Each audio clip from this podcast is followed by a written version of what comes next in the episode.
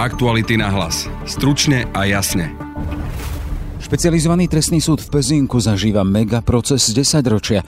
Na levice obžalovaných sa posadila 20 presne 17 členov gangu mafiánskej skupiny Takáčovcov. Na svedomí majú nielen likvidáciu nepohodlných, ale výpalníctvo, vydieranie, hrubý nátlak či obchodovanie so zbranami. Svojho bosa Lubomíra Kudličku chceli predčasom dostať na slobodu aj úplatkom pre vtedajšieho špeciálneho prokurátora Dušana Kováčika. Ukazuje sa, že tá skupina mala zjavne v bezpečnosti bezpečnostných zložkách pomerne veľa ľudí, čím si aj ja vysvetľujem to, že sa im podarilo tak dlho, dajme tomu, unikať spravodlivosti a, a že doposiaľ neboli nejak zásadne za veci odsudení. Na proces sa pozrieme s Janom Petrovičom, autorom bestselleru Slovenská mafia. Príbehy písané krvou. V druhej časti podcastu pôjdeme k našim západným susedom, pre ktorých sa po nedávnych parlamentných voľbách tému ešte stále nestala nová vláda, ale starý prezident. S prievodcom bude znalec miestnych pomerov, novinár Jaroslav Kmenta. Začal se vyšetřovat, nakolik eh, blízké okolí Miloše Zemana hraje nějakou podivnou hru, v níž zřejmě jde i o to, že zneužili jeho zdravotní indispozici. Je štvrtok 28. október, moje meno je Jaroslav Barborák. Chceli by ste, aby sa vaše kancelárie dokázali zväčšiť alebo zmenšiť podľa potreby? Prenajať si len jeden stôl alebo celú budovu podľa toho, ako si to váš biznis práve žiada? Flexibilné kancelárie MyHive Vajnorská sa maximálne prispôsobia vašim potrebám. Platíte tak len za to, čo skutočne využívate. Na megaproces Takačovskami sa pozrieme s Janom Petrovičom, popri inom autorovi bestselleru Slovenská mafia, príbehy písané krvou. Zdravím, vitaj. Ďakujem za pozvanie. Ak hovoríme o procese s prívlastkom Mega, sedí to? Sedí to, pretože pomerne dlho sa v Pezinku na špecializovanom trestnom súde nesúdila taká veľká vec, ako sú títo takáčovci. Ja si osobne pamätám, že v tejto istej konkrétne e, miestnosti Justičnej akadémie sa naposledy snať pred 5-7 rokmi pojednávali prípady e, najprv seneckej vetvy Sikorovcov a potom tej centrálnej vetvy Sikorovcov a Piťovcov, ktorí dajme tomu rozsahom mohli tomuto zodpovedať, ale stále sa mi to zdá, keď sa tak opticky na tú miestnosť pozerám, že je to, že je to nič oproti tomu, čo tu vidím dnes, lebo naozaj je tam 17 e, obžalovaných, nie všetci sú členmi, alebo nie všetci sú žalovaní ako členovia tej zločineckej skupiny, niektorí sú ako činní pre túto zločineckú skupinu, teda ale princípe všetci s takáčovcami mali mať niečo e, spoločné. Čiže na tej strane obžalovaní, keď si to zoberieme aj s ich advokátmi, sú úplne plné tri rady lavíc je to niečo cez 30 ľudí, neviem, či až ku 40 spoločne s obhajcami, čiže takú plnú som tú miestnosť už naozaj dlho nevidel, i keď niektoré väčšie prípady sa tu v minulosti objavovali. Len treba povedať, že, že toto je taká uh, obžaloba na takáčovcov, ktorá neobsahuje, neobsahuje tie najväčšie, tie, tie hrdelné zločiny. Uh, ich boss, Ľubomír Kudlička, bol už v minulosti pravoplatne odsudený, nie je to tak dávno, za vraždu olejara Romana Krajčího, ktorá sa odohrala na severe Slovenska mali sa jej dopustiť čátorovci, ktorých si mal na to kudlička objednať a tam išlo o to, že sa sporilo isté pohľadavky súvisiace s jedným lyžiarským strediskom, ale tu ide o skutky veľmi podobne sa odvíjajúce ako práve u tých odsudených Sikorovcoch a Piťovcoch, ktorých tiež z počiatku súdili predovšetkým za rôzne druhy výpalníctva, vydierania hrubého nátlaku, ubližovania ľuďom, podpalovania ich prevádzok, podpalovania ich aut. Naozaj sa to aj dnes táto vec točí predovšetkým okolo toho základného nástroja, ktorý tá pôvodná, tá mafia 90. rokov vynašla a to bolo to výpalné a pridružené násilné trestné činy. Čiže tu je asi takáto sorta. Plus teda oni ešte k tomu majú to, že v prípade, že už po nich naozaj policajti išli, tak e, presviečali, dajme tomu tých ľudí zo, z vlastnej skupiny, aby nevypovedali tak, aby odhalili činnosť tej takačovskej skupiny. Tá bola naozaj pomerne utajená oproti tým ostatným zločineckým skupinám, kde boli, dajme tomu, otvorenejšie vzťahy a aj lepšie o sebe tie jednotlivé vetvy vedeli. Aj to sa pripisuje tomu, že prečo vlastne takáčovci tak dlho prežili, ale v poslednej dobe sa ukazuje hlavne vo väzbách na také tie ostatné kauzy ľudí z bezpečnostných zložiek, že pokiaľ každá tá mafiánska skupina mala nejakých ľudí nasadených v bezpečnostných zložkách štátu, tak tu mohlo by to krytie ešte oveľa silnejšie. Spomínaš to, že sa už robil poriadok s Piťovcami, so Sikorovcami, teraz je rad na tak Takačovcoch, čiže ideme, keď ideme tak spätne, ideme ešte do tých 90. rokov, čiže až v roku 2021 sa robí poriadok s tým, čo tu tá skupina organizovanú zločinov napáchala za tých no, skoro 30 rokov. Kto sú Takačovci? Takačovci, treba to trošku upresniť, že oni síce vzýšli v polovici 90. rokov z, povedzme to tak, z rodiaceho sa bratislavského podsvetia. Ono v Bratislave neexistovali nejaké skupiny. Na začiatku bola jedna skupina, to boli ľudia z ulice, ktorí boli ochotní podielať sa na trestnej činnosti, lebo videli, že peniaze sú doslova na chodníku, že ich treba, e, stačí iba zdvihnúť. Začali sa zaoberať vydieraním ľudí, ktorí neboli ochotní platiť faktúry alebo ktorým sa naopak podnikanie darilo a z tohto podhubia sa začali tá pôvodná, tá, tá polozločinecká e, štruktúra nejako trieštiť na základe nejakých vnútorných rozporov, však takto aj zakladateľ tejto skupiny Jan Takač odišiel od e, zakladateľa oveľa silnejšej e, z počiatku skupiny Sikorovcov, od Miroslava Sikoru a osamostatnil sa. Ale tie skutky, ktoré im teraz prikladajú za vinu, sú už z éry, kedy skupinu viedol Lubomír Kudlička, ktorý tam nastúpil po vražde Jana Takača. Jan Takač bol zavraždený, myslím, v roku 2000 2003 práve v rámci vojny Bratislavského podsvetia Piťovcami Piťovci a Sikorovci sa v tom okamihu spojili a bojovali proti Takáčovcom, ale na druhej strane, aj keď Takáčovci o svojho bosa prišli, tak paradoxne aj spomedzi tých zločineckých skupín najdlhšie pôsobili, najdlhšie to prežili.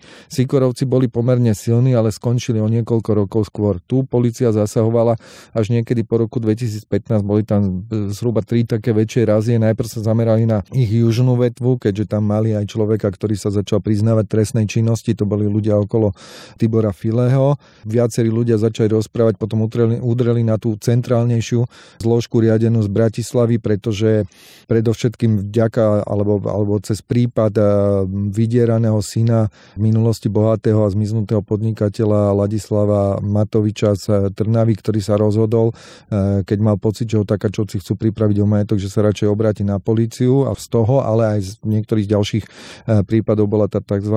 rázia Apač a potom ešte v treťom kole bola ďalšia razia, ktorá s týmto súvisela, lebo takáčovci sa mali rozhodnúť, že umlčia tých svetkov z toho prvotného prípadu, aby teda nečelili tomu trestnému stíhaniu. Zaujímavý fakt, sedíme tuto pred e, miestnosťou, ktorej ty hovoríš, že je veľmi husto, ale máme možnosť sa pohybovať aj medzi ľuďmi a členmi tohto gangu, ktorí sú na lavici obžalovaných. Znamená to, že nie všetci sú aktuálne vo väzbe. Áno, tak e, Lubomír Kudlička je vo výkone trestu, keďže má 25-ročný trest za, za vraždu Krajčiho. Vo väzbe naďalej zostáva Vidašič, ktorý bol predčasom prepustený. Ono sa stalo vlastne tesne po podaní obžaloby, že vlastne tam nastala trošku taká lehotová kolízia e, s tým, ako bolo treba rozhodnúť o niektorých väzbách, čiže asi traja, myslím, ľudia sa vtedy dostali von z väzby a chodia teraz na toto pojednávanie na slobodu, ale v princípe ako keby nejak to zásadne neovplyvnilo, lebo na to dnešné prvé, prvý termín hlavného pojednávania prišli všetci, nebola žiadna prekážka, nikto sa tomu súdu zatiaľ nevyhýbal, čiže to uvidíme, že či to takto naďalej bude pokračovať.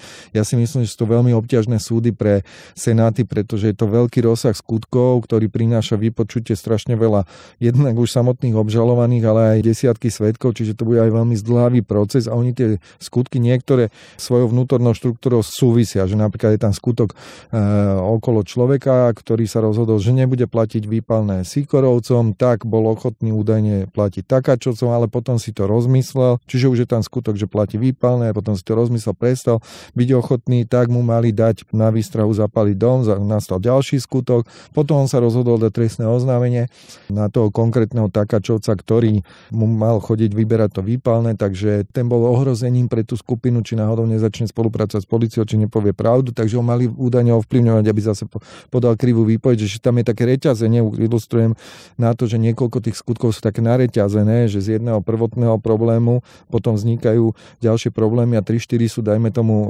tie skutky ako keby z toho istého prípadu, ale všeobecne medzi sebou až tak vnútorne nesúvisia, lebo sú to prípady, ktoré sú povyberané jednak z trestnej činnosti tej južnej skupiny, jednak z tej centrálnej skupiny a potom také, ktoré robili ako keby medzi sebou. A to ešte nehovorím, koľko trestných vecí je v prípravnom konaní na polícii, ktoré ešte nie sú skončené. Čiže aj keď dnes vidíme jeden obrovský súdny proces, ktorý sme tu dlho nevideli, tak povediať starou gardou podsvetia, tak ešte stále to nie je všetko. Okolo Takáčovcov ešte bude veľa prípadov, ktoré stále ešte dokončuje policia v prípravnom konaní. Keď sa chcem spýtať na význam a dôležitosť tohto procesu, vychádza z toho aj to teda, že sa tu robí poriadok po rokoch s takýmito organizovanými skupinami. Ľudia na uliciach v hlavnom meste a tuto v okolí môžu byť spokojnejší? No ja myslím, že keď v, v tam v tých rokoch, myslím, bolo to 2016-2017, ak sa nemýlim, a boli tie razy a v podstate to jadro bolo eliminované už len tým, že boli zadržaní a daní do väzby, tak prakticky tá štruktúra prestane ako fungovať, ako fungovala dovtedy, keď vyzerá to tak, že i keď mali bosa vo vnútri, že zrejme sa, sa výpalné z tých štandardných e, podnikov vyberalo naďalej. To mali také kuriózne označenie, oni to mali volať bodky, lebo mali nejaké podklady o tej svojej sieti podnikov, ktoré aktuálne vypalujú a pri tých, ktoré práve platia, tak si mali robiť bodky. To je trošku tiež taký zaujímavý prielom do tej logistiky zločineckých skupín, sa toto podarilo policajtom zistiť. Ale e, v skutočnosti už teda pokiaľ sú eliminovaní takí tí hlavní hráči z, z tej skupiny, tak samozrejme, že už nemôžu až tak zásadne organizovať nejakú veľkú zločinnosť. Naznačuje aj tá obžaloba, že zrejme sa organizuje predovšetkým zakrývanie tej trestnej činnosti, ktorá bola dovtedy napáchaná, respektíve presvedčenie konkrétnych ľudí, aby oni nevypovedali, aby z toho nemali nejaké trestnoprávne dôsledky. Čiže ja už toto beriem len ako keby ako naplnenie spravodlivosti, že proste pokiaľ už sa podarí nazbierať policii dostatok dôkazov, tak za to, že, že niekomu ubližovali, dajme tomu, alebo niekoho pripravili o veľké majetky, tak v konečnom dôsledku musia byť aj podľa zákona potrestaní, ak sa to preukáže na súde. S takáčúcami rezonuje aj ten prípad tej snahy uplatiť špeciálneho prokurátora nejakými 50 tisícami za to, aby im poslal von práve Lubomíra Kudličku. Tento prípad bezprostredne nesúvisí s kauzou okolo Dušana Kováčika, súvisí len s tým, že človek, ktorý bol v tom čase vo väzbe a mohol sa dostať von, bol práve ich boss Lubomír Kudlička, ktorý bol prvostupňovým eh, súdom prepustený z väzby a vlastne skupina mala nejakým spôsobom riešiť na tej lodi v Chorvátsku, že ako zariadiť, aby určite nedošlo k podaniu sťažnosti zo strany prokuratúry, čo by im zabezpečilo, že už nebude žiadne odvolacie konanie a ten verdikt bude definitívny. Ako ukazuje sa, že tá skupina mala zjavne v bezpečnostných zložkách pomerne veľa ľudí, čím si aj ja vysvetľujem to, že sa im podarilo tak dlho, dajme tomu, unikať spravodlivosti a, a že doposiaľ neboli nejak zásadne za veci odsudení. Keď máme tu už celú sériu dohôd o vine a treste, že odkedy začali tieto razie, tak viacerí členovia sa priznali a už sú dnes aj právoplatne odsudení na základe týchto dohôd, ale naozaj asi, asi to krytie v rámci štátnych štruktúr bolo pomerne silné.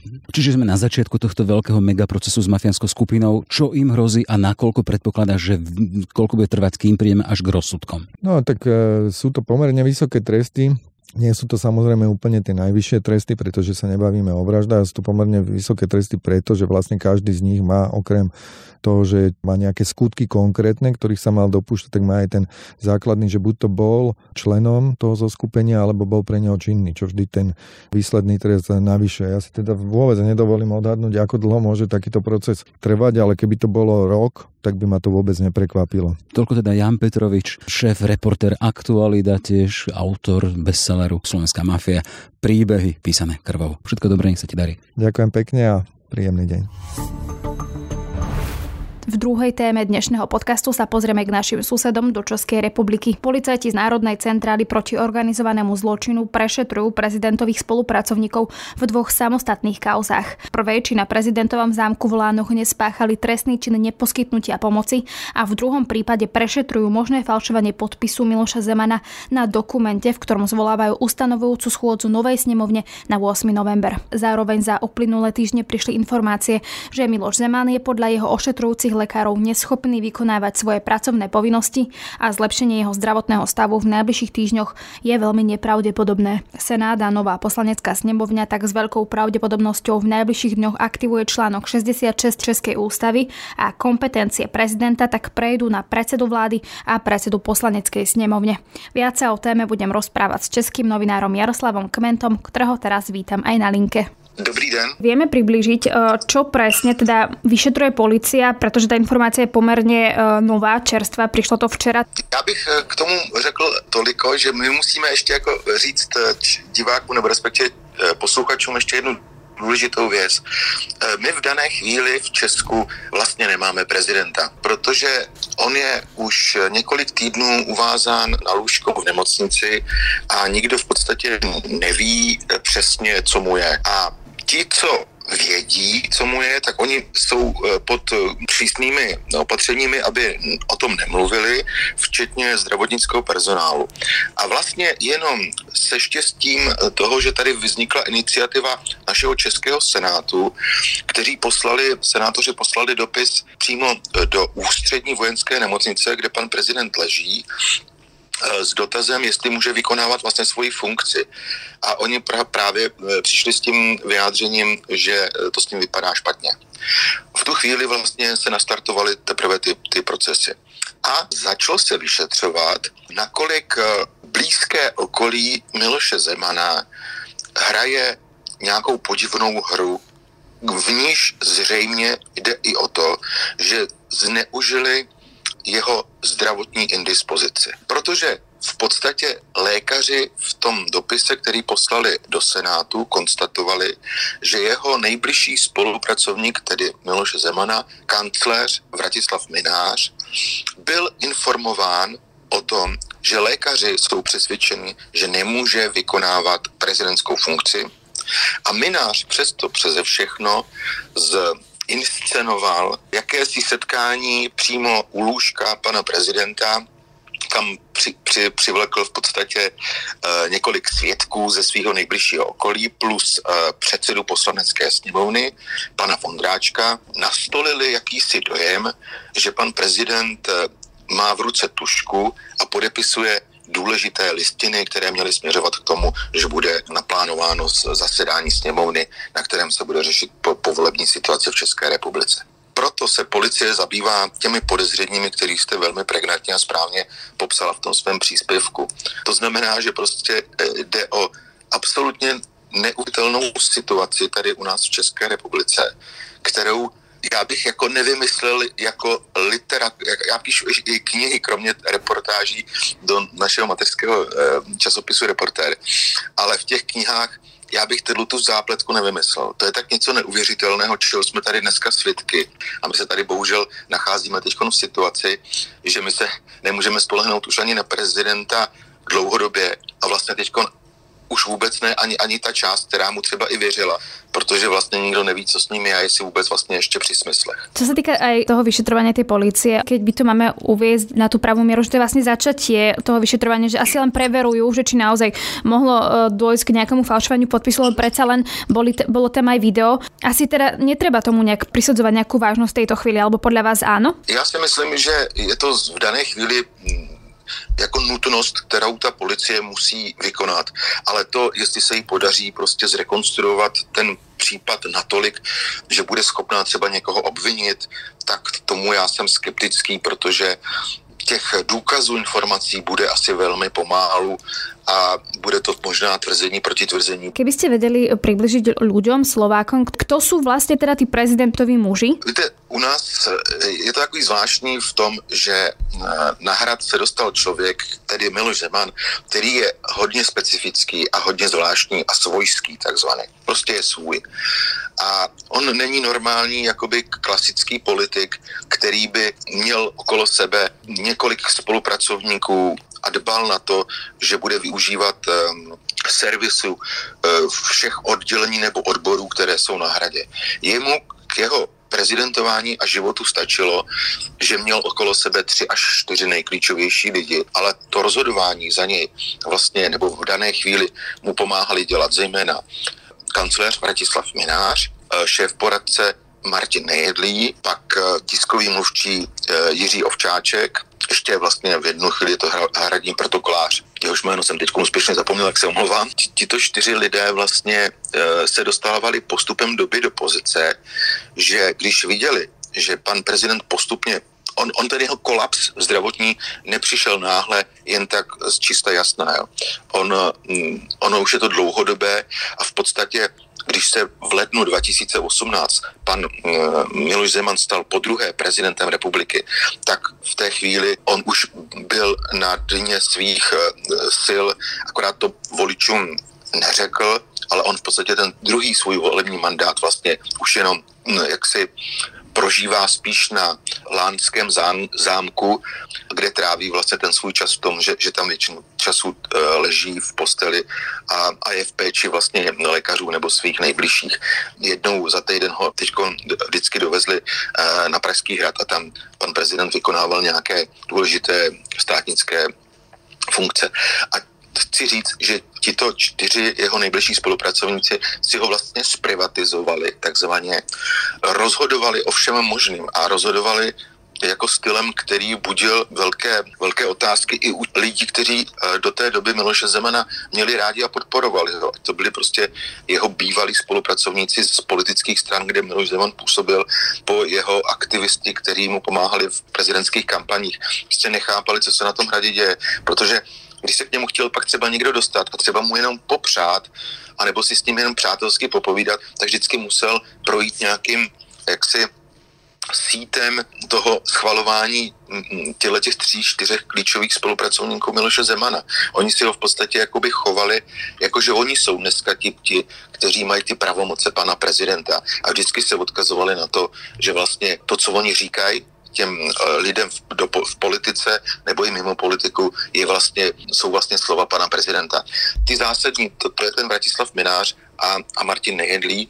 Oba jsou to takový zvláštní lidé, protože nejsou to, nejsou to nějací významní politici nebo, nebo biznismeni, který by tady Česká republika znala dlouhodobě. Třeba v případě Vratislava Mináře jde o, o takového lokálního bývalého podnikatele. Nejde o žádného významného, bych řekl, myslitele nebo, č, nebo člověka, který by znal zákulisí e, politiky a, nebo vysoké politiky. V podstatě on byl takový na začátku toho, než se stal vůbec prezident Miloš Zeman, tak on Miloši Zemanovi jako dělal nějaký servis základních věcí, on mu v podstatě nosil tašku a, a pak, pak třeba hůlku, kterou potřeboval pan, pan Zeman. A z toho vztahu se vlastně, z důvěrného stavu se pak jako vyrodilo to, že on na něj hodně spolíhal. U Martina Nejedlého tam je řeč trošku o, jak bych řekl, vyšším levelu, to je člověk, který nazbíral obrovské množství kontaktů a mm, velkých jako biznisových eh, projektů v Rusku. Strávil nějakých šest let eh, v Rusku, kde údajně navazoval obchodní vztahy a mm, řada kolegů novinářů, včetně mě, jsme se zabývali tím velmi intenzivně, co přesně v tom Rusku dělal.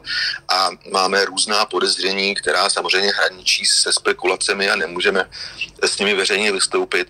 Vlastně Nejedlý byl vždycky e, brán tady jako ten nejvlivnější člověk, který když řekl panu prezidentovi, teď to říkám jako zjednodušeně, pojď, sedneme do letadla, letíme do Moskvy za Putinem, tak prostě Zeman to udělal. Teraz vlastne je tá diskusia okolo toho, že práve e, kancelária prezidenta nekomunikuje ten stav Miloša Zemana, respektíve, že či je schopný naďalej vykonávať svoju funkciu a tak. Ako teda v kontexte toho, o čom sme sa teraz bavili, tomu rozumieť, že tá kancelária nekomunikuje jasne, ale teda vidíme len, že napríklad zverejnila to video, ako tam Miloš Zeman podpisoval, že schváluje teda tú ustanovujúcu schôdzu, ktorá má byť teda v novembri?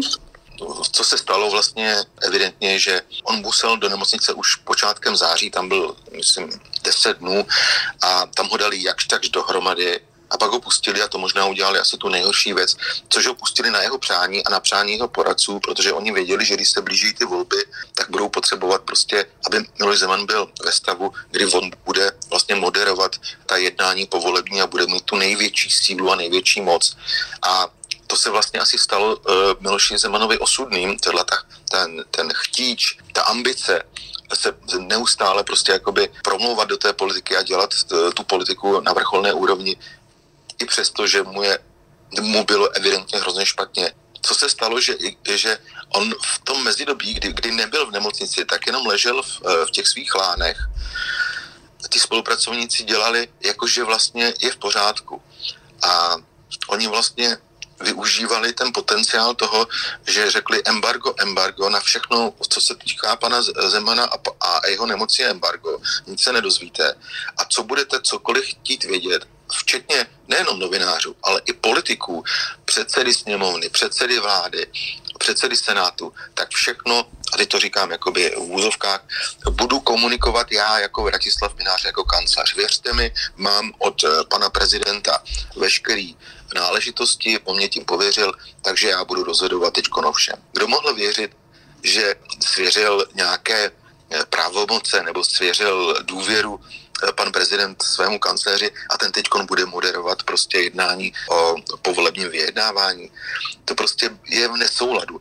Prostě a pak se ukazovali a doktoři to pak vlastně z té UVNky eh, potvrdili, že vlastně Miloš Zeman je ve stavu, kdy nedokáže už vlastně normálně uvažovat, na tož vykonávat prostě prezidentskou funkci, tak jak je pak vlastně pak hry se tady tedy hrají a proč ten minář vlastně dělá, jakože on ho zastupuje, když vlastně už není zastupitelný, protože on už žádné pokyny nemůže ani pomalu vydávat. Jo.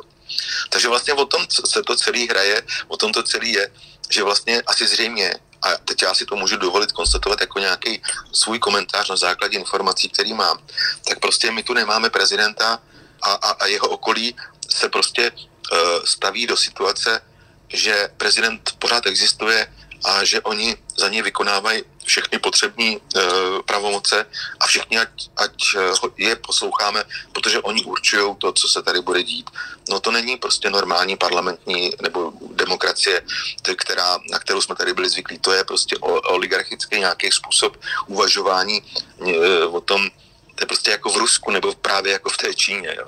A je to tak, že ten eh, pre- prezidentský úrad funguje a že tá práca prezidenta v podstate nestojí, predsa len ten prezident má nejaké uh, svoje povinnosti, ktoré musí vykonávať. Tak víte co, dneska to vlastně krásně vidíme na tom, že dneska 28.